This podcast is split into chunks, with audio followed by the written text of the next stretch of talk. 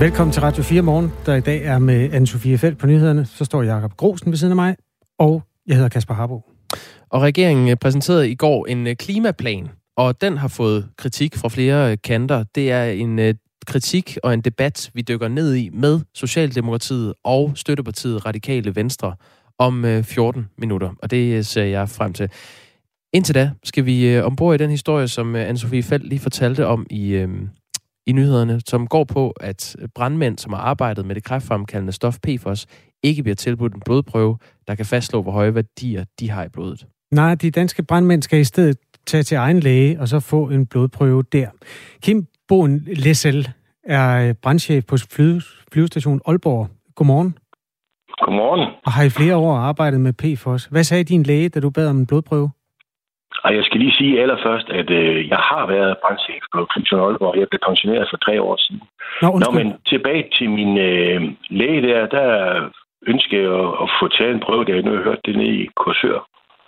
Og øh, min egen læge kendte ikke rigtig noget til det her, og sagde, at det var ikke noget, som nu øh, hun umiddelbart mente, at de skulle gøre, så hun kontaktede, eller ville kontakte Arbejdsmedicinsk Institut. Og det var så deres svar, der egentlig kom tilbage allerede dagen efter, som øh, kunne fortælle mig, at, øh, at det var ikke noget, det offentlige som sådan ville have noget med at gøre, og ydermere så øh, havde man ikke nogen værdier og så køre de her prøver efter. Men øh, man var meget villig til at indstille mig til, at jeg kunne tage en tur til Odense, og så kunne jeg få taget en blodprøve dernede. Jeg skulle så bare selv betale de der 3.000. Øh, de 3.000 Hvilke 3.000? Hvad dækker de? De skulle dække den her blodprøve. Okay. Øhm, altså, hvor, lad os lige forstå, hvorfor ville du gerne have undersøgt dit niveau af PFOS? Jamen, det var, at da, vi, da jeg hørte øh, om de der uheldige mennesker nede i Korsør, så kan man se at tænke på, at den type skumvæske her, den har, har vi jo rent faktisk som lufthavnsbrandmænd været rigtig store forbrugere af. Og så tænkte jeg, hvis det er, at de er blevet påvirket af det dernede, hvad så med os andre, som har gået og trænet med det? Hvis nu det kan optages igennem huden, jamen, så er det jo sikkert, at, at vi også må have det i kroppen. Så derfor ønsker jeg simpelthen at få at vide, om nu jeg havde noget PFOS mm. i kroppen. Øh, nu stiller jeg lige et lidt øh, hårdt spørgsmål, men kan du ikke, ja. hvis det er vigtigt for dig, kan du så ikke selv betale de 3.000? Jo, helt afgjort. Det siger, at de 3.000 kroner, det er overhovedet ikke der, af, af min øh, koncern, den ligger. Det, det er, det er, at jeg er jo, eller har, har jeg været kollega med rigtig mange brandfolk. Og det er jo ikke kun mig, der er nervøs. Når jeg øh, taler med mine tidligere kolleger, så kan jeg mærke på dem også. Så derfor, hvis det var min ene person, man er ude efter, fint, det kunne jeg fint selv klare. Men det, jeg egentlig ønsker, det er, at vi får screenet en stor portion af de her brandfolk for at se, hvor stort er det her, eller er der helt taget noget. Vi kan jo være heldige med, at der er ingen af os, der har optaget det. Og så er det jo bare storm i glas vand, og så lad os komme videre.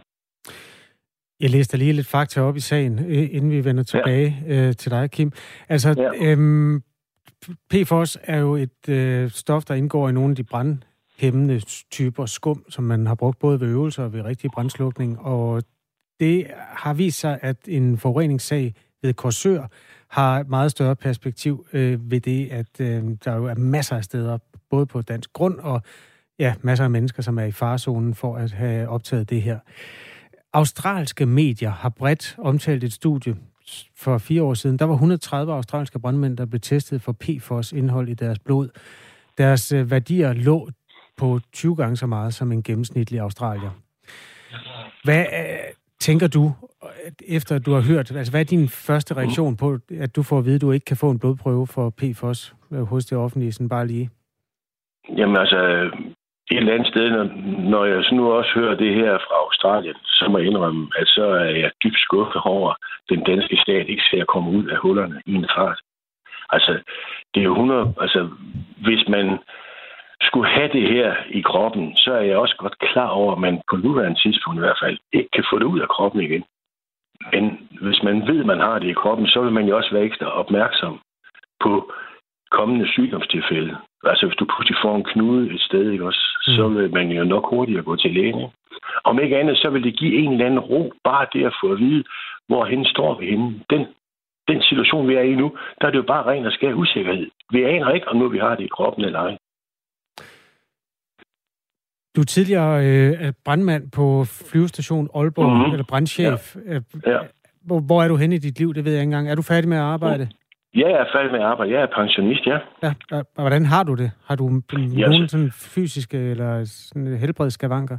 Nej, nej, jeg har det faktisk rigtig godt. Øh, men et eller andet sted, så har vi jo undervejs øh, også mistet kollegaer, og så kommer man pludselig i, i tvivl. De er døde af kræft. Er det så noget, der er kommet heraf, eller ej? Ikke også? Altså, det er hele det der spekter. Mm. Det, det, det er måske mere, der er min koncern, den ligger. Når vi ventilerer den her historie, og den har vi jo altså brugt mange kræfter på på Radio 4 i nyhederne, mm. så kommer der er til post fra tidligere brandfolk, der også skriver ind, jamen altså, der er en overrepræsentation af kræfttilfælde blandt brandfolk, men vi står jo altså også midt i brænde, som er fyldt med mm. muligt giftig skidt. Ja. Ja. Hvad er din tanke om, om det her PFOS? Altså, kan, kan det være, at det i virkeligheden er en meget, meget lille ting i forhold til alt det andet, som brandfolk øh, har været udsat for gennem tiden? Jamen, selvfølgelig kan det det. Altså, det eneste, det bare er nu, det er, at nu har vi en kendt risiko. Der er i hvert fald registreret en kendt risiko ved den her, som, som vi ikke er blevet tjekket for. Og derfor ønsker vi at blive tjekket. Kun for at bede eller afkræfte, om nu der er noget om det. Altså, hvis det er, at, at øh, væsken ikke kan optages igennem huden, jamen så er chancen for, at vi har fået den indenbords, den er jo betydeligt mindre. Men hvis den kan optages igennem huden, så har vi også en stor risiko for, at vi har optaget det. Hvor meget fylder det for dig, det her, når du står op en almindelig morgen i dit øh, nu pensionistliv og skal have det mm. bedste ud af, af dagen? Hvor, hvor, man, hvor lang tid går der, før du tænker på det her, og hvor ofte tænker du over det? Jeg tænker ofte, ofte over det. Nu vil jeg sige, nu, nu er det jo også rigtig meget fremme i vælten i øjeblikket, og, og, men hver gang jeg er sammen med nogle kollegaer, der bliver det her vendt. Hver evig eneste gang. Øh, vi har lige vores øh, pensionistforening på, på flyvestationen her, der har vi lige haft en generalforsamling, og der bliver det også vendt, ikke også? Altså, så et eller andet sted fylder det her for rigtig mange familier. Og vi er jo kun en lille del af den samlede totale antal brandmænd, der er i Danmark, og som har arbejdet med det her stof. Så derfor fylder det meget. Jyllandsposten har ragt ud til sundhedsminister Magnus Heunicke øhm, mm. for at få et svar på, altså hvad, hvordan han forholder sig til, at brandmænd er blevet afvist, når de har bedt om at blive undersøgt. Svaret ja. lyder, Sundhedsministeriet kan ikke gå ind i de konkrete sager. Tror du, det kommer til at fylde meget politisk, det her? Altså, når folk tager stilling til, hvem de skal stemme på i, i jeres kredse? Ja, det tror jeg helt klart. Men jeg tror så sandelig også, at nu er det kommet så meget frem i vælten. Nu ved jeg ikke, hvornår Magnus Heunicke, han har udtalt det her.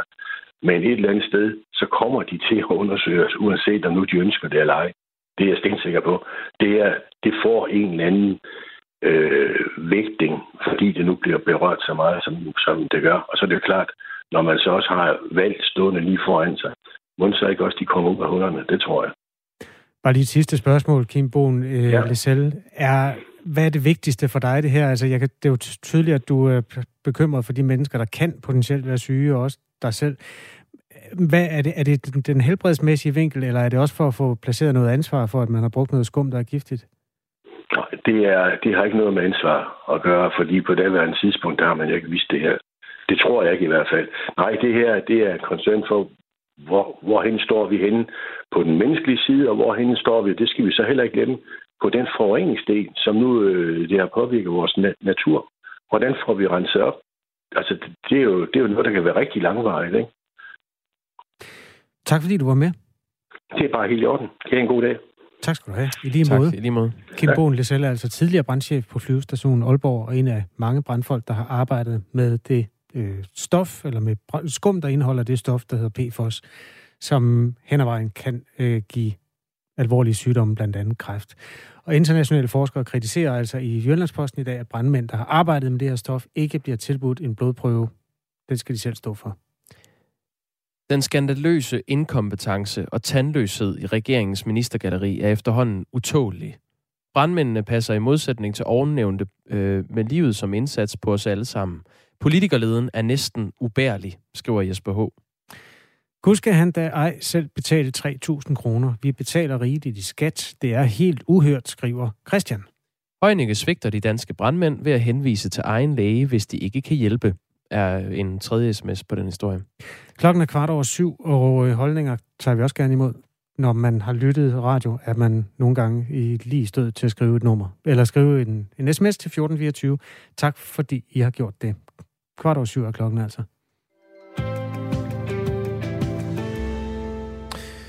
Kasper, øhm, nu nævnte du Barcelona og øh, de økonomiske problemer i, øh, i FC Barcelona lige for et kvarters tid siden her i programmet. Og øh, så skylder vi måske også lige at tage Real Madrid.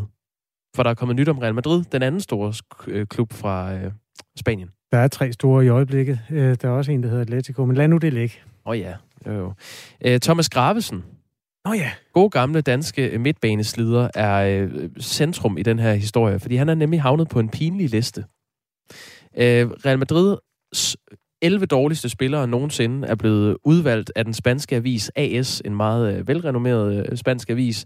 Og der er øh, Thomas Grausen en... Øh, han har fået en startplads. Det er um, Thomas Grausen, skal vi sige, tidligere midtbanespiller. Uh, han havde ikke meget hår på hovedet. Bull og basse. Ja, på alle måder. Fra Vejle. Ja, meget muskuløs uh, spiller. Han blev hentet i den britiske klub uh, Everton. Og... Fremskudt brystkasse og knopperne forrest. Ja, Nå, men ham kunne de ikke lide, eller det, det er fanklubben fra Real Madrid, der ikke kunne lide ham? Nej, det er den spanske avis AS, der har kigget nærmere på, hvem er de dårligste spillere, der har været i Real Madrids historie. Og de skriver, han er formentlig den mærkeligste spiller, der nogensinde har været i Real Madrid. øhm, han, han nåede 49 kampe for Real Madrid, den skaldede hævner, og han, øh, det er fordelt på halvandet år fra januar 2005 til august 2006. Og han spillede sammen med store stjerner, David Beckham, øh, den gamle Ronaldo, altså brasilianske Ronaldo. Tykke. Eller den største af de mennesker, der hedder Ronaldo.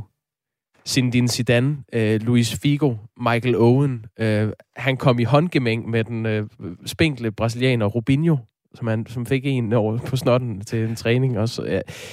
Nå, Gravesen ville ikke modtage lægehjælp, når han var skadet, på grund af en eller anden mærkelig overbevisning. Han jokede uden særlig god smag foran sine medspillere. Han lagde sine kønsdele op på hovedet af en af sine tid en af sine tidligere medspillere i Everton under en forsæson. På banen stoppede han aldrig med at råbe af sine medspillere, uanset om de var Galacticos, skriver den spanske avis. Hvis man regnede med, at man fik noget andet end det der, når man købte Thomas Gravesen, så er man jo selv idiot. Altså, det var jo det var sådan, han havde været hele tiden. Hvordan kan man hævde, at han gjorde noget forkert? Det synes jeg faktisk, du har en pointe i. Han, øh, han var jo bare Thomas Gravesen. Men de har jo tydeligvis ikke sat sig ind i, hvem de købte. Nå. De troede, de fik en øh, sådan en, en elegancier. De fik ham her, og nu har jeg printet billedet af det der øh, før omtalt. Øh, hvad, hvad ser du på det billede? Jeg ser øh, Thomas Gravesen, der står i en bredstående og sænker sin diller ned over, øh, jeg tror det er Claus Jensen, der ligger nedenunder. Ja, det er han nemlig. Og det var en øh, landshåndssamling, mens øh, Thomas Gravesen var øh, Real Madrid-spiller. Der lagde han lige sådan de ædler dele i nakken af, af Claus Jensen. Han er en kulørt spiller, og nu er han altså på listen over de dårligste spillere i Real Madrids historie. Det tror jeg, han er stolt af. Det tror jeg faktisk også. Nå, nu til noget helt andet og øh, mere vægtigt. Regeringen vil senest i øh, 2025 have truffet alle de beslutninger, der skal til, for at Danmark i 2030 kan have reduceret udledningen af drivhusgasser med 70 procent, når man sammenligner med 1990. Sådan lød det fra klimaminister Dan Jørgensen i går, da han fremlagde regeringens klimaplan. Men det har ført til hård kritik fra flere partier på Christiansborg. Rasmus Helve Petersen er klimaordfører i Radikale Venstre. Godmorgen. Godmorgen. Du er kritisk over for regeringens klimaplan og kalder det her sort nøl. Hvorfor det? Ja, yeah. altså det er jo så lidt, man kan gøre, så sent som man kan gøre det inden for rammerne. Og det ærger mig selvfølgelig, at regeringen altid er så uambitiøs, når det gælder klimaet. Vi har aftalt, at man senest i 25 skal nå mindst 70 procent, og det er så lige præcis det, de lægger op til, måske. Fordi der kommer ikke nogen i den her køreplan. Øh, egentlige måltal for, hvornår man skal nå hvad. De siger bare, at vi skal have nogle forhandlinger på nogle givet tidspunkter. Og jeg synes, det virker noget slapt i det, det må jeg sige. Vi ville gerne have haft klimaminister Dan Jørgensen med i et andet øh, ringhjørne her, men han har ikke ønsket at stille op. Men øh, du har sagt ja, Anne Paulin. Godmorgen. Godmorgen. Du er klimaoverfører i Socialdemokratiet. Hvad siger du til det, du hører fra Rasmus L.V. Petersen her? Jeg synes, det lugter lidt af kritik for øh, kritikkens skyld. Øh, jeg tror, at hvis vi havde sagt, at øh, nu skulle vi senere i dag træffe alle de beslutninger, der skulle til for at nå 2030-målet, så havde Rasmus sagt, nej, lad os gøre det her til morgen. Øhm, Og radikale er jo velkommen til også at komme med deres egen bud. Vi, øh, vi lytter, for vi ved godt, at vi kan ikke lave nogle af de her aftaler øh, alene. Det er brede flertal, som øh, der jo også har været bag alle de aftaler, som vi også har lavet indtil videre. Så vi synes egentlig, at vi holder et godt tempo, øh, og det er også vigtigt, at vi gør det frem til 2025. Fordi hvorfor ikke, hvorfor ikke gøre det før? Hvorfor ikke have alle planer klar før 2025? Jamen det er der jo også øh, langt hovedparten af planerne kommer jo til at være klar før øh, 2025. Vi har lagt den her køreplan frem, og de fleste af de initiativer, vi ligger op til, Øh, det er i år, det er øh, næste år, øh, at vi skal forhandle dem. Men der er også nogle ting, som der kræver noget, noget længere forberedelsesarbejde, og hvor vi også skal genbesøge nogle af de ting, som vi allerede har lavet, lavet aftaler om. Det, som vi siger med den nye køreplan, det er, at når det kommer til at nå 70% målsætning, så er der ikke nogen beslutninger, som der bliver skubbet til de aller sidste år i, øh, i 20'erne, sådan som der har været nogen, som der har frygtet. Og derfor så skal vi altså være på plads senest i 2025, så vi er sikre på, at vi kan nå 2030-målet. Så det er den gamle hockeystavsmodel, der var fremme tidligere, den er blevet smidt i skraldespanden nu? Jamen, den var jo også lidt misforstået, hockeystavsmodellen, øh, fordi at vi har jo egentlig hele tiden sagt, at beslutningerne, dem skal man ikke, øh, det skal, dem skal man ikke øh, skyde. Men jo, øh, der er ikke nogen hockeystav, fordi at vi skal allerede også i 2025 øh, nå et mål mellem 50 og 54 procent. Så, så, så vi har travlt og abonnerer ikke på en, en hockeystav. Nej, og når jeg siger hockeystaven, så kræver det måske lige lidt indføring til, til, hvis man ikke har hørt det før. Men det er altså den model, hvor man siger, at det er op, lige op mod øh, 2030, der sætter man for alvor ind, og så går det, så går det stærkt med reduktionen. Øhm, Rasmus Helve Petersen, det er altså ikke øh, nøl, det er faktisk langt ude at kalde det sort nøl, hører vi her fra Anne Paulin. Øh, hvorfor, hvorfor øh, kommer du med den kritik? Er det for kritikkens skyld? Nej, altså hvis man bruger den der berømte hockeystavmodel, og man så den først får bremset ned i sidste øjeblik, så vil det samlet set svare til et helt års dansk udledning mere inden 2030, end hvis man bare gør det, du ved, lineært og lige så meget hvert år, som der skal til, for at man når det i en lige linje. Det er stadigvæk ikke det, vi ser. Jeg mangler stadigvæk noget, der handler om action før 25. Det venter vi stadigvæk på, hvad regeringen melder ud til. Og det vil sige, at den handling, der ligger allertættest på, der ser vi ikke de overbevisende greb. Så kommer der så det her, som ligger inden for klimalovens rammer, men kun lige akkurat. Og stadigvæk, så det er jo en procesplan, det er jo ikke en plan. Det vil sige, at man har besluttet sig for, at på det tidspunkt skal vi forhandle om det, på det tidspunkt skal vi forhandle om det, på det tidspunkt skal vi forhandle om det. Man har ikke sagt, hvad man selv har af politik og hvad man vil nå. Og det er altså noget lurepasseri og noget henholdende noget. Det er jo, det er jo meget eksempel, sådan typisk, når man skal lave forhandlinger, man ikke lægger alting frem, så er der noget at forhandle om. De har jo 24 helt konkrete politiske indsatser, som de vil have på plads senest i 2025, regeringen. Jamen, de siger ikke, hvor meget de vil nå med hver. For eksempel på elektrificering. Der har regeringen fremlagt en elektrificeringsstrategi uden nogen måltal. Og hvor jeg så siger, som replik til Anne Paulin, at vi kan jo bare fremlægge vores politik. Jamen, vi har sagt, at vi skal på elektrificering nå et mål, der hedder, at vi fordobler brugen af strøm i Danmark, og til gengæld skal det strøm så fortrænge naturgas og kul og benzin osv. Og, så videre. og dermed vil vi spare 5 millioner ton CO2-udledning. Det er et meget konkret mål, vi sætter op. Det vil vi gerne lide forhandlinger om. Det eneste, vi hører fra Socialdemokraterne, det er noget uden måltal, og nu skal vi forhandle. Og det er jo altså svært at virkelig tage mod hurra med jubel. Vi skal til et møde. Jeg vil altså være noget gladere for at høre, at vi har faktisk tænkt os at øh, kæmpe for at nå det her gennem de her virkemidler. Anne Paulin, har I ikke nogen konkrete måltal? Altså, hvorfor lægger I ikke jeres øh, politik frem, så jeres støttepartier kan se, hvad I vil? Men det har vi også, når vi, øh, når vi går i gang med forhandlinger på, på de enkelte områder, så kommer vi med udspil, hvor der også er øh, tal på. Så forhandler vi, og så øh, ser vi, øh, hvor vi kan ende. Heldigvis så er vi i mange forhandlinger endt med at finde endnu flere CO2-reduktioner, end hvad der var udgangspunktet i vores udspil. Og det er jo fordi, at vi har et godt samspil i, øh, i forhandlingsrummet, og at der kommer nye øh, idéer øh, på banen. Og det er jo også den måde, som vi kommer til at fortsætte øh, med den her indsats øh, på. Øh, det er godt at have en køreplan, så vi har noget at forberede os til.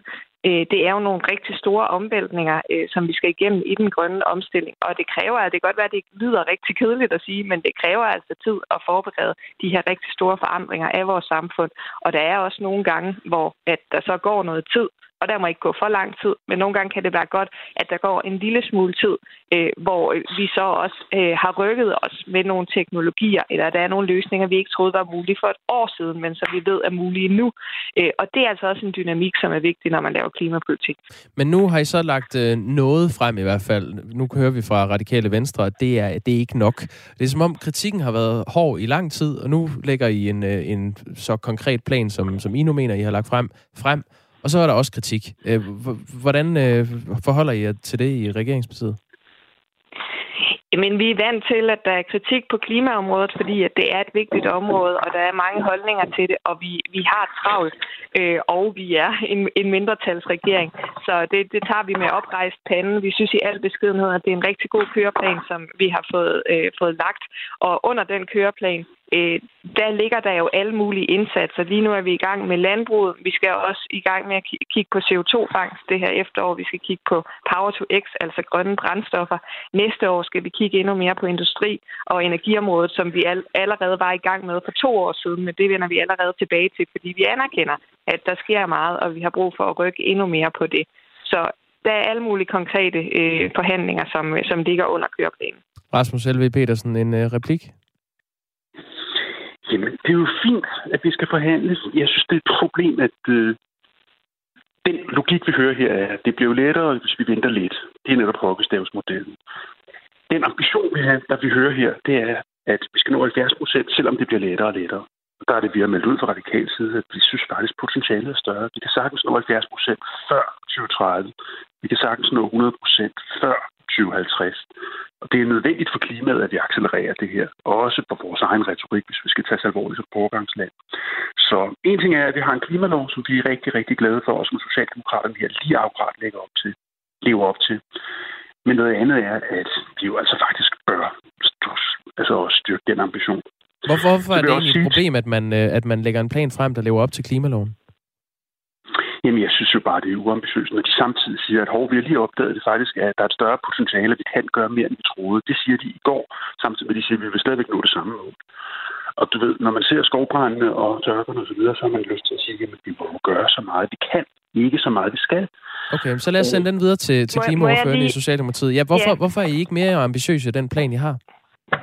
Jeg vil sige, at det er altså vigtigt at sige, at øh, der er forskel på, øh, hvad, hvad der er politik, man lige kan implementere i, i morgen, og så hvad der er tekniske potentialer. Så nu når Rasmus siger, at vi er meget uambitiøse, fordi at de tekniske potentialer er større, det er da positivt, at der er store tekniske potentialer, men det betyder altså ikke, at det er nogle ting, vi bare kan øh, hvad hedder det, gennemføre øh, i morgen. Øh, og det er vigtigt, at vi også har den her realisme, og derfor så har vi snuden i sporet. Vi vil nå de her 70 procent, som der også står i klimaloven, og det er det, vi arbejder benhårdt på at, øh, at omsætte til handling. Er det muligt at nå mere end 70 procents reduktion af CO2 inden 2030? Hvis der er nogen, der kommer med en, en gylden opskrift på det, så, øh, så vil det da være dumt at, at smide den i skraldespanden. Men jeg har ikke øh, set noget, som, øh, som gør, at vi, at vi nemt vil kunne nå øh, det. Tværtimod så er det en svær opgave, fordi det er en stor omlægning af vores samfund mm. også, hvor vi jo øh, også skal have andre balancer øh, forsynet. Klimaet er helt afgørende, og 70 procent er meget ambitiøst. Øh, og det skal vi øh, igennem og også være et, et godt land med et godt socialt sikkerhedsnet og konkurrenceevne på Rasmus Helve Petersen, vi har et øh, halvt minut tilbage. Har I den forkromede plan i Radikale Venstre, der kan sikre, at vi kan reducere endnu mere end 70 procent inden øh, 2030? Ja, det har vi. Så skal I sende den til Socialdemokratiet. Det nytter jo ikke meget, når de bare spiller ud alene. Som Anna siger, så er de jo afhængige af deres støttepartier. Alligevel så kommer de med et soloudspil, uden at have taget sig på nogen måde på det. Så må de også forvente kritik, og det synes jeg også, de har fortjent, fordi det her kunne være mere ambitiøst. Men nu har I taget diskussionen her i Radio 4 morgen, og lurer mig, om I ikke øh, sætter jer og tager en forhandling alligevel. I skal have tak, fordi I var med begge to. Tak. Selv tak. Altså Rasmus Helve Petersen, som er klimaoverfører i Radikale Venstre, støttepartiet til Anne Paulins parti, Socialdemokratiet, hvor hun er klimaoverfører. Det er Radio 4 morgen, det her, med en overflyvning på mange vigtige historier en af dem udspiller sig også i Tyskland, hvor der er forhandlinger om, hvordan man skal sammensætte en regering oven på det valgresultat, der jo betød, at Socialdemokraterne blev det største parti.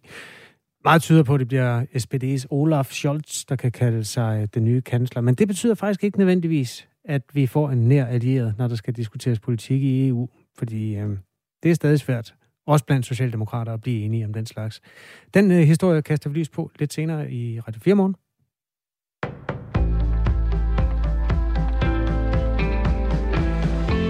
Flere internationale forskere kritiserer de danske myndigheder for ikke at teste brandmænd for det farlige stof PFOS, det skriver Jyllandsposten.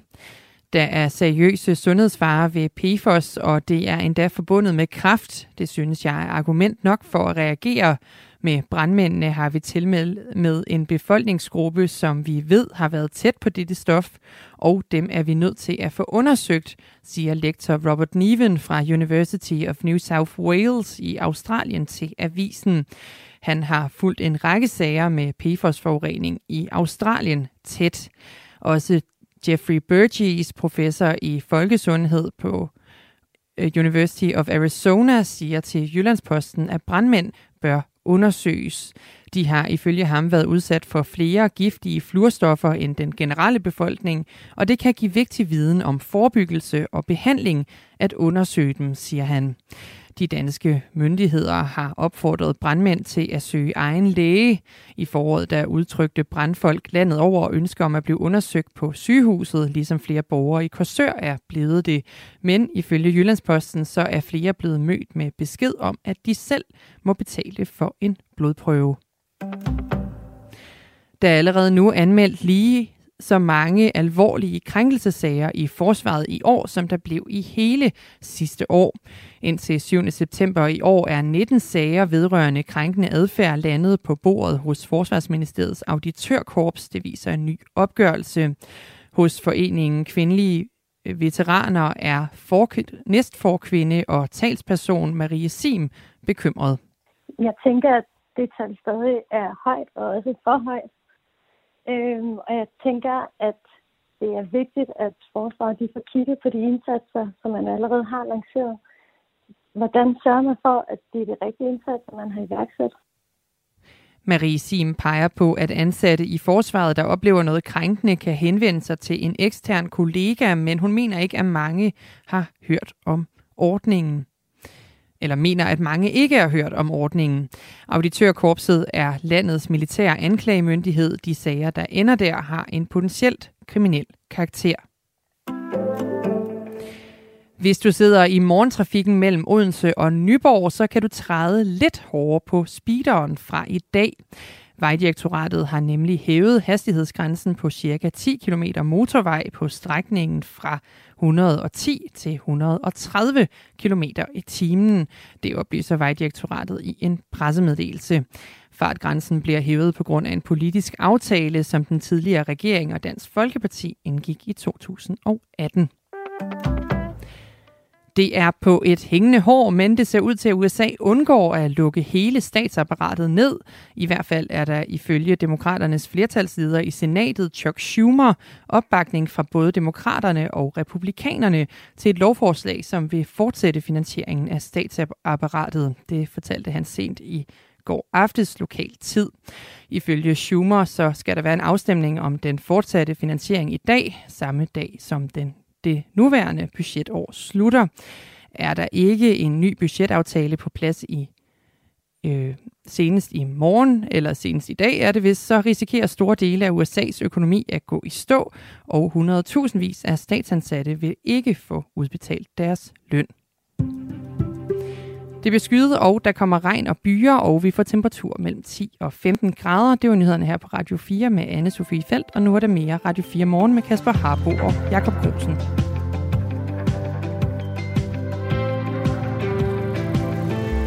Ja, øh, tre timers nyhedsmagasin, som du kan øh, hente som podcast, hvis du er stået senere op, og hvis du er stået tidligere op, så tak for det. Klokken er 7.34. Vi skal vise samfundssind, vi skal passe på hinanden, det lyder smukt, når politikerne siger det, men det gælder åbenbart ikke i forhold til brandmændene.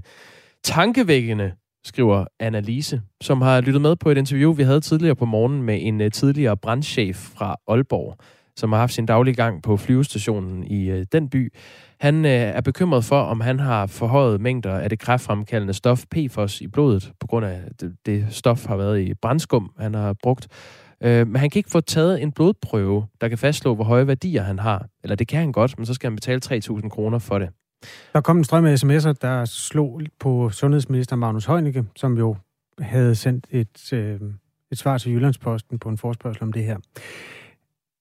Så er der faktisk kommet et post fra en mand, der hedder Jakob, der skriver, har I egentlig tænkt på, at halvdelen af de sms'er, I får ind og læser op, formentlig kommer fra de politiske partiers propagandaapparater, der under dække af at være almindelige borgere, benytter jer og jeres historie til at dunke modstanderne i hovedet med. Under alle omstændigheder, have en dejlig dag. Så Jakob. Tror du, han har ret? Uh, nej. Det tror jeg heller ikke, men der kan godt være nogle af dem. Der er nogle gange, de, de er meget professionelle, de sms'er, der kommer ind.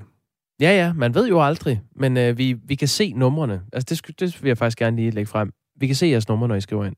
Ikke, at vi gør noget med det, men det kan vi. Og øh, det giver jo sådan bare en, lille form for fingerpeg. Hvis man er chef et eller andet sted, så slutter nummeret altid på 00. Nå, det var ikke engang. Det er en, en sjov huskeregel. Ja. Morten Marinus skriver nogle gange ind, tidligere Dansk Folkeparti øh, medlem. Eller er han en nuværende? Nej, nej, han er, han er, ikke på tidligere. Han er medlem af det lokale fjernvarmeværks bestyrelse, tror jeg nok. Nå, okay. Han underskriver sig i hvert fald med navn. Aalborg, så vi ved, at det er dig, Morten, når du skriver. Og der er også mange andre politikere, der giver lyd øh, herind, og det er jo fedt, når man bare deklarerer, hvor man kommer fra. Bjarne Holm, han har noget, der hedder Frihedslisten i Hillerød. Øh, Hillerød. Han skriver, lad os nu komme i gang med den her CO2-reduktion. Benzinbiler kan køre op på 85% sprit. Begynd i morgen. Det er sådan en lille politisk statement, der bliver sat på ryggen af det interview, der udspillede sig før nyhederne. Nå, jamen tak for sms'er til 1424. Uanset øh, hvem du er, må du gerne skrive ind. Du må også gerne lige skrive, hvem du er og deklarere dig, hvis du er en del af partiapparatet et eller andet sted.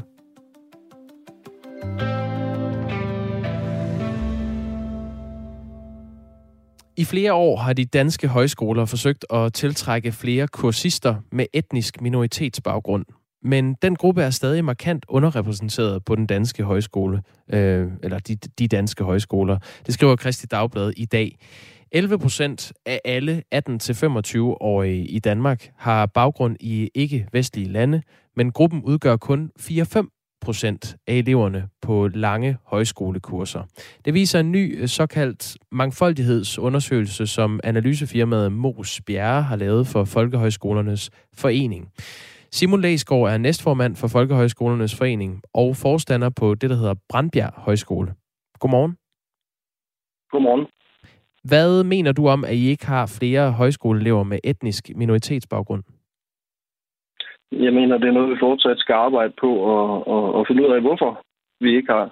Vi bliver nødt til at have identificeret øh, de hindringer, der måtte stå i vejen for, at, at unge med minoritetsbaggrund de, øh, i så få tal kommer på højskolen. Vi vil gerne, øh, altså højskolerne, det er jo en, et mangfoldigt mødested, og det vil vi gerne arbejde videre med, at det skal være, og gerne øh, understrege hele tiden. Øh, og det er der mange grunde til. Øh, der kan selvfølgelig være nogle rent samfundsmæssige ting omkring integration og den slags, men det handler simpelthen også om, at de mennesker i vores land, de skal have nogle steder, hvor de kan mødes øh, og lære hinanden at kende på andre måder, end man gør i det daglige. Og derfor er det super ærgerligt, at det her det ikke øh, lykkes bedre for os. Hvorfor er det ikke øh, lykkedes bedre, når man har haft en, en øh, decideret ambition om at tiltrække flere?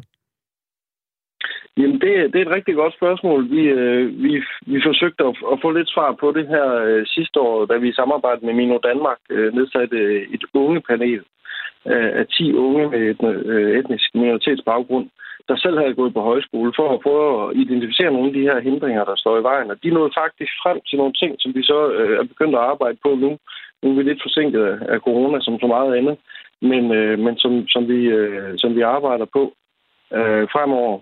Og det ene, øh, de fandt frem til, det var, at kendskabet er, er meget vigtigt. Øh, det var en af de tre ting. Altså, at, at der simpelthen ikke er kendskab nok i øh, de dele af befolkningen, vi taler om, øh, omkring, hvad det er, højskole kan gøre. Øh, jeg øh, oplever, at, øh, at rigtig mange, når vi taler med, med øh, etniske minoriteter, fokuserer meget på uddannelse og på, på arbejde. Og det er der mange gode grunde til, øh, når man gerne vil sig i et samfund. Men, men øh, det kræver en forståelse, skal man sige, for dannelsestraditionen, som er ret unik øh, dansk eller nordisk.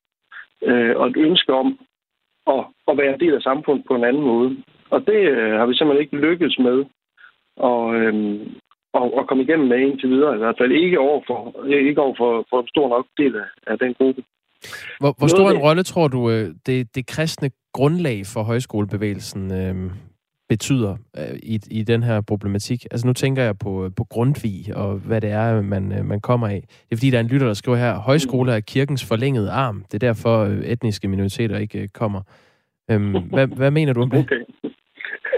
Nej, jeg mener ikke, vi er kirkens forlængede arm. Øh, der findes mange forskellige højskoler. Nogle af dem har et religiøst afsæt, øh, andre har ikke. Øh, men det er rigtigt, vi kommer selvfølgelig ud af, af en, af en øh, hvad man siger, kultur og en tradition, som er, er grundfæstet i kristendommen på mange måder. Øh, jeg tror ikke umiddelbart, det er det, der, der, der holder folk væk, øh, som skulle have en anden religion. Det er der meget synes jeg, åbenhed omkring. Men, men det er også klart, at den her undersøgelse, som, øh, som Ungepanelet har lavet, peger jo også på nogle kulturelle øh, forhindringer. Og jeg tror, det er dem, vi skal kigge vældig meget på. Hvad er det for nogle? Øh, som, jamen, nogle af de kulturelle forhindringer, der, der kan stå i vejen, det kan være sådan noget som øh, altså, strukturel øh, racisme, er, er der nogen, der peger på. Ikke? Nogle ting, Altså, højskolerne opfatter ofte sig selv, og vi opfatter meget os selv som meget inklusiv rum. Og når man opfatter sig selv som meget inkluderende, så kan det være svært at få øje på, hvis der er ekskluderende elementer. Det må du lige gøre have... konkret. Altså, hvordan er der strukturel racisme i, i de danske højskoler? Jamen, det siger jeg ikke, der er. Jeg siger bare, at der kan være nogle elementer, som, som de støder på, og det er noget af det, som, som unge panel, de peger på, at der er simpelthen nogle ting, som vi måske ikke selv har øje for. Det kan skyldes, øh, det kan skyldes flere ting. Det kan dels skyldes, at vi ikke ved altid som, som højskoler, hvad det er, der foregår imellem eleverne. Øh, og det skal vi så have en større opmærksomhed på. Jeg tror, lidt ligesom med MeToo-bevægelsen, i øjeblikket har sat fokus på nogle ting, og, og, og den her øh, voksende det her voksende fokus på den strukturelle racisme kan være med til, at vi får øje på nogle ting, som vi ellers ikke har haft øje for før. Jeg tror, det vi kan gøre helt konkret, det er, at vi kan skabe nogle rum, hvor vi taler om de her ting. Altså, højskolerne har altid brugt dialogen som, øh, som øh, det fremmeste dannelsesmiddel, og det er også det, vi skal gøre her øh, nogle rum, hvor man kan tale både om det, som er rigtig svært at, at, at lægge øre til. Jeg vil godt komme med et eksempel øh, fra, fra min egen højskole, mm. hvor vi her under, under corona øh, delte øh, de her såkaldte familiegrupper op i farver. Og øh, sådan uden at, overhovedet at, at, at tænke over det, så var der en af, af grupperne, der kom til en hvid gruppe. Det var der nogen i gruppen, der lavede sjov med. Øh, og der var der nogen, der kaldte sig white supremacy fordi at der er en, en øh, Øh, der kan være sådan en indbyrdes konkurrence mellem familiegrupperne. Det var øh, sagt som uskyldig øh, joke og i al venskabelighed. Det her. Der var bare nogen, der synes, at det overhovedet ikke var særlig sjovt, når man kom med en etnisk minoritetsbaggrund. Så er det ikke særlig sjovt, der er nogen, der kalder sig white supremacy. Det gav en anledning til, øh, da følelserne øh, kogte over, at, at vi fik øje på det. Og så skabte vi nogle rum, hvor vi fik nogle samtaler omkring det her. Både om, hvor svært det kan være øh, at, at være i et rum, som vi andre opfatter som helt almindeligt, men hvor man, hvor man føler sig unormal, når man er. Men Simon Esgaard, det, det, det, det, du taler om her, det er jo nogle, øh, nogle konkrete problemstillinger, der så kan opstå, ja. når, øh, når de unge mennesker, eller hvem det nu er, øh, er samlet på højskolen. Men noget andet er jo mm. at få tiltrukket dem. Altså det her handler ikke om, om frafaldet af etniske minoritetspersoner, øh, men mere at få dem, øh, få dem ind på Jamen, højskolen. Hvordan skal I mm, gøre det? Altså, de bare hænger sammen. Okay, men, men hvordan vil I konkret tiltrække flere, altså få flere til at melde sig ind på et uh, længere forløb på nu på din uh, højskole, Brandbjerg Højskole? Jeg, jeg, jeg er helt overbevist om, at vi skal gøre det mere normalt i de kredse og, og tage på højskoler. Det kan vi kun, hvis vi bruger rollemodeller i første omgang. Så vi skal gøre mere synligt, at der er plads øh, til etnisk minoritet. Og det er den ene ting. Øh, og, og vi skal have dem ud og fortælle i, i, i de kredse, hvor man ikke har en stor forståelse for højskole, at, øh, at det faktisk kan være helt normalt at gå på højskole. Den anden ting, det er selvfølgelig økonomien, som der også bliver, bliver peget på øh, fra ungepanelets side. Og der ved jeg, at der allerede er nogle højskoler, der arbejder med scholarships, blandt andet Johan, Borups Højskole i København, som arbejder med, med scholarships til øh, folk med etnisk minoritetsbaggrund. Og det kunne være, at man kunne øh, sænke den økonomiske barriere der også, hvis det er en af de, øh, eller da det er en af de hindringer, som ungepanelet også peger på. Der er en, der spørger her, hvorfor er det egentlig et problem? Øh, jamen, som, som jeg også starter med at sige, så er det, øh, øh så er det et spørgsmål om, hvordan man anskuer, at højskolernes rolle er. Men jeg ser højskolerne, og det gør vi også i højskoleforeningen generelt, ser højskolernes rolle som noget, der samler befolkningen. Og det vil sige, at vi skal repræsentere hele befolkningen. Vi skal lave mangfoldige møder imellem alle dem, der er en del af vores befolkning. Øh, og det skal vi gøre dels til gavn, selvfølgelig i det her tilfælde for de etniske minoriteter, men i den grad også for alle de andre, som møder noget, som de, som de måske ellers ikke har møder nogle mennesker, som de ellers ikke er vant til at møde. Så det her kulturmøde er enormt vigtigt at arbejde med for højskolerne. Tak fordi du var med, Simon Læsgaard. Velkommen. Altså næstformand for øh, Folkehøjskolernes Forening og forstander på Brandbjerg Højskole. Klokken er 7.45. Det her er Radio 4 morgen. Noget tyder på, at det bliver en af Mette Frederiksens partifælder, der overtager Mutti Merkels kanslerpost i Tyskland oven på valget i søndags. Socialdemokraterne blev det største parti foran øhm, CDU, altså Merkels parti. Hendes efterfølger Armin Laschet fik ikke rigtig fyldt de store sko ud. Men det her med socialdemokratisk øh, broder- eller søstervælde på tværs af grænsen, betyder ikke nødvendigvis, at Danmark får en nær allieret, når der skal diskuteres politik internt mellem EU-landene og findes løsninger. Det mener øh, Lykke Friis i hvert fald ikke. Hun er direktør i Tænketanken Europa og peger i en kronik på, at de danske socialdemokrater og de tyske socialdemokrater er uenige om flere ting i forhold til EU. Godmorgen, Lykke Friis. Ja, godmorgen. Allerførst, hvor er det præcist, at øh, der er uenighed mellem de to store røde partier i henholdsvis Tyskland og Danmark? Jamen, det er der jo på en række områder. Det er klart, der er jo også overlap. Øh, overlap er der i høj grad inden for klimaområdet. Men hvis man ser nogle helt centrale områder, så er det jo sådan, at Olaf Scholz, øh, han ønsker, at der skal være en europæisk mindsteløn. Det gør vi ikke fra dansk side, også på grund af den danske model. Det er sådan, at Olaf Scholz ønsker at styrke det europæiske forsvar, altså taler sig om Europa her. Det ønsker man ikke fra dansk side. Danmark har jo et forsvarsforbehold. Han har en, en noget anderledes øh, holdning til flygtningepolitik, øh, helt overordnet, men det er jo altså også sådan, at øh, han er kommet til magten ved dybest set at føre den eksakt samme flygtningepolitik, han har ført hele tiden, hvorimod at øh, Mette Frederiksen jo har rykket sit parti betydeligt øh, jo over mod, mod Dansk Folkeparti. Så det er jo bare nogle områder, og så er slet ikke nævnt den økonomiske politik endnu. Hvordan kan to socialdemokrati og være uenige på så store områder egentlig? Jamen, det kan de da sagtens. Man kan sige, øh, nu har Danmark jo også en særposition i det europæiske samarbejde på grund af de danske øh, undtagelser. Øh, så det er jo i hvert fald en af hovedforklaringerne. Men så er der jo altså også udtryk for, at de har nogle lidt forskellige politiske projekter, ikke mindst når vi ser på, på flygtningepolitik. Det har jo været en helt klar øh, stor del af Mette Frederiksens politiske projekt, altså at, at håndtere flygtningepolitikken, øh, og på den måde så også jo øh, rykke partiet mod højre. Det er ikke noget, man har gjort øh, i Tyskland, og slet ikke hos, hos Olaf Scholz. Og så skal vi også have med, at Olaf Scholz jo var den person, der sammen med Emmanuel Macron simpelthen udviklet øh, hele den her nye store fond, der lige er lanceret i, nemlig EU's genopretningsfond. Altså, hvor han var den opfattelse af en coronatid, bliver man simpelthen nødt til også at have noget finanspolitisk omfordeling, og derfor lavede man den her store fond, hvor man også optog gæld i fællesskab. Der havde Danmark den opfattelse sammen med Sverige, der var det også en social, har også en socialdemokratisk regering, at det synes man var en forkert måde at gøre det på. Man syntes altså kun, at man, at man skulle gøre det, man plejer at gøre, det vil sige, at man kan give nogle lån øh, til landet, men ikke at man skulle optage gæld i fællesskab. Vi taler altså med Lykke Fris på en, det skal lige undskylde, en lidt ulden telefonforbindelse har vi til dig, Lykke Fris. Vi er glade for, at du er med. Øh, taler du i headset lige nu, eller er det direkte i røret? Ja, det gør jeg, ja. Okay, nej, du, du, du går klar nok igennem nu. Nå, direktør i Tænketanken Europa, og i øvrigt uh, tidligere minister hos Venstre for Klima og Energi, og også med en stor viden om Tyskland, som vi tit trækker på i danske medier. Nu beskriver du nogle af de der forskelle.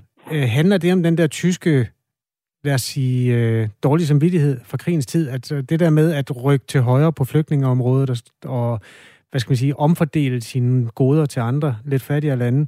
Er det sådan noget, man, man, hvor man stadig skylder lidt i Tyskland, som man ikke skylder i Danmark? Nej, det mener jeg ikke, man kan sige. Jeg mener snarere, der var tale om, at man så helt anderledes på for eksempel coronakrisen. Man så i højere grad øh, det så værende en, naturkatastrofe, der kom udefra, hvor man er nødt til at, at hjælpe hinanden. Øh, og det hænger jo også sammen med, at tyskerne bare har en anden opfattelse af den europæiske integrationsproces. De ser sig altså selv som er en, der skal tage ind for holdet og holde biksen sammen. Det er jo ikke lige den måde, vi almindeligvis ser på, på i Danmark. Altså, der har vi en mere sådan afvæbne, hvad skal jeg sige, holdning, og siger, hvad, hvad gør de andre, og så kan de andre så tilslutte os eller hvad. Jeg læser lige lidt fakta op. Det tyske socialdemokrati SPD fik en valgsejr, som dog ikke gav mere end 25,7 procent af stemmerne. Det vil sige, at der skal altså indgås et samarbejde med nogle flere, før man kunne øh, kan sætte sig i kanslersædet. Men største parti blev øh, SPD foran øh, Merkels parti, CDU, som nogle steder i Tyskland så hedder CSU, som fik 24,1 procent. Altså de fik cirka en fjerdedel, men SPD blev de største. Og nu er regeringsdannelsen så i gang. Mange peger på, at SPD kommer til at få kanslerposten med Olaf Scholz i spidsen. Det kunne være sjovt at høre dit bud på det, øh, Lykke Friis. Du følger sikkert også med i, i den del af tysk politik. Hvad er det, der foregår lige nu? Ja, i øjeblikket er de i gang så med de indledende, øh, hvad skal vi sige, knæbøjninger, ved at de har sagt, at øh, nu skal vi sådan først lige øh, varme lidt op og lige sådan se hinanden anden, før de overhovedet begynder at forhandle. Så det, der fandt sted her i, i forgårs, det var så, at øh, de liberale, altså FDP, og så jo så også de grønne, de mødtes for første gang til sådan nogle uformelle sonderinger, kalder man det. De kommer så også til at, at mødes øh, igen øh, i morgen. Og så er det helt spændende, det er så, at FDP også har sagt, at de synes også, at man skal mødes med CDU-TSU, men der har CDU-TSU, de har så store problemer med at finde ud af, hvad de skal gøre efter Armin Larsens dårlige resultat. De har ikke været stand til at svare nu. Så det kan godt være, at man så ender med at holde de første møder så øh, med SPD så på søndag. Men altså, meget tyder på, at det går hen og bliver det, man kalder en trafikhedskoalition. Men det er jo lige så klart, at FDP og de grønne, de har jo stor interesse i at opretholde mulighed for også at danne en anderledes koalition, altså en såkaldt Jamaica-koalition. Og det er jo så mm. med Arne Larsen stadigvæk som kansler, om ikke andet for at bruge det forhandlingstaktisk over Olaf Scholz. Hvis nu det ender med, at det bliver ham, øh, kristen konservativ Armin Laschet, i, i stedet for øh, socialdemokraten Olaf Scholz, er det så anderledes for Danmark egentlig? Vil det betyde en stor forskel i forhold til de forskelle, du lige har ridset op? Nej, egentlig ikke. Øh, men jeg kan jo bare sige, at, at der vil ikke være en forventning om en sådan store, hvad skal jeg sige, søstersolidaritet eller forbrødring, fordi han er jo så fra et andet parti. Så, så det er mere det der med, at det er Olaf Scholz og Mette Frederiksen, så er det jo to partifælder, så skulle man jo tro, at de havde mere til fælles. Det afgørende, tror jeg, at det for danske socialdemokratier, for Danmark i overordnet, nu er det jo ikke sådan, at, at der er andre partier, der sådan er fuldstændig ikke så med at få fjernet øh, forbeholdene, eller at man ønsker, at der skal være en fælles europæisk genopretningsfond øh, på sigt. Så det afgørende for Danmark, det er, at de liberale kommer med i en ny tysk regering. For de har sådan set, for eksempel når vi ser på genopretningsfond, altså den økonomiske politik, der ligger de sådan set meget på den danske linje. Så det tror jeg, man vil holde meget meget øje med fra den side, om de kommer med, og de kigger alt på. Og dermed skal man også se på, hvad får de så i de her forhandlinger. Tak for den vurdering, Lykke Friis. Det var slet. Fortsat god dag. Tak lige måde. Direktør i Tænketanken Europa, tidligere minister hos partiet Venstre her hjemme i Danmark.